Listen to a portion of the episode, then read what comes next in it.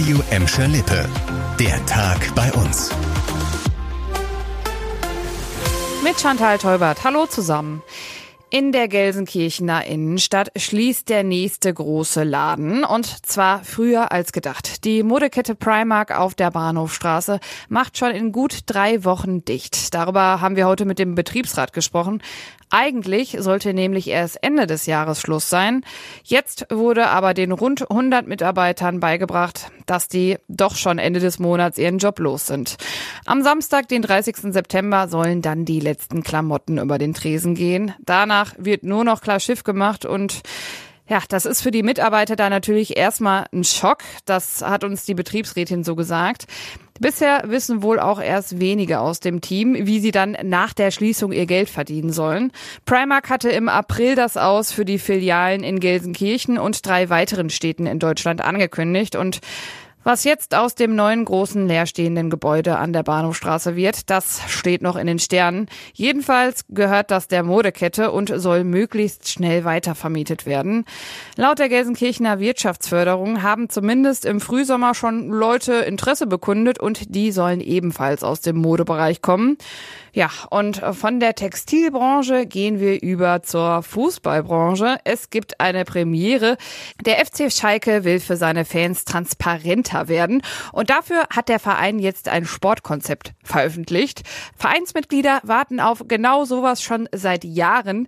Andreas Wiese aus der Redaktion. Du bist ja auch im Verein, ne? Hast du dich denn da schon eingelesen? Ich bin dabei. Das ist nämlich ein ziemlich dicker Schinken, also über 70 Seiten. Und da wird dann ganz genau beschrieben, wie arbeiten die verschiedenen Abteilungen auf Schalke, wie werden die Spieler ausgesucht und wie wird dann das Beste aus denen rausgeholt, was haben Mediziner und Psychologen dafür Strategien. Schalke-Vorstand Peter Knebel spricht ja von einem ganzheitlichen Leitfaden. Ja genau, mit dem Sportkonzept sollen die Mitglieder den Schalker Weg und die Entscheidungen drumherum nachvollziehen können. Ja, und wir Mitglieder können uns da eben ab sofort im Internet durchwurschteln. Ja, und wenn ihr auch noch eine Lektüre fürs Wochenende braucht, auf radioemscheleppe.de findet ihr den Link dazu. Am Montagabend stellt Knebel den Mitgliedern das Ganze aber auch nochmal online bei Mitgeredet vor. Dann könnt ihr euch das Ganze auch noch anschauen. Ja, und anschauen könnt ihr euch in Gelsenkirchen auch jetzt eine Erinnerungsorte-Tafel für die Heinze-Frauen. Vor einem halben Jahr wurde der Platz gegenüber vom Justizzentrum in Ückendorf ja offiziell auf Platz der Heinze-Frauen getauft.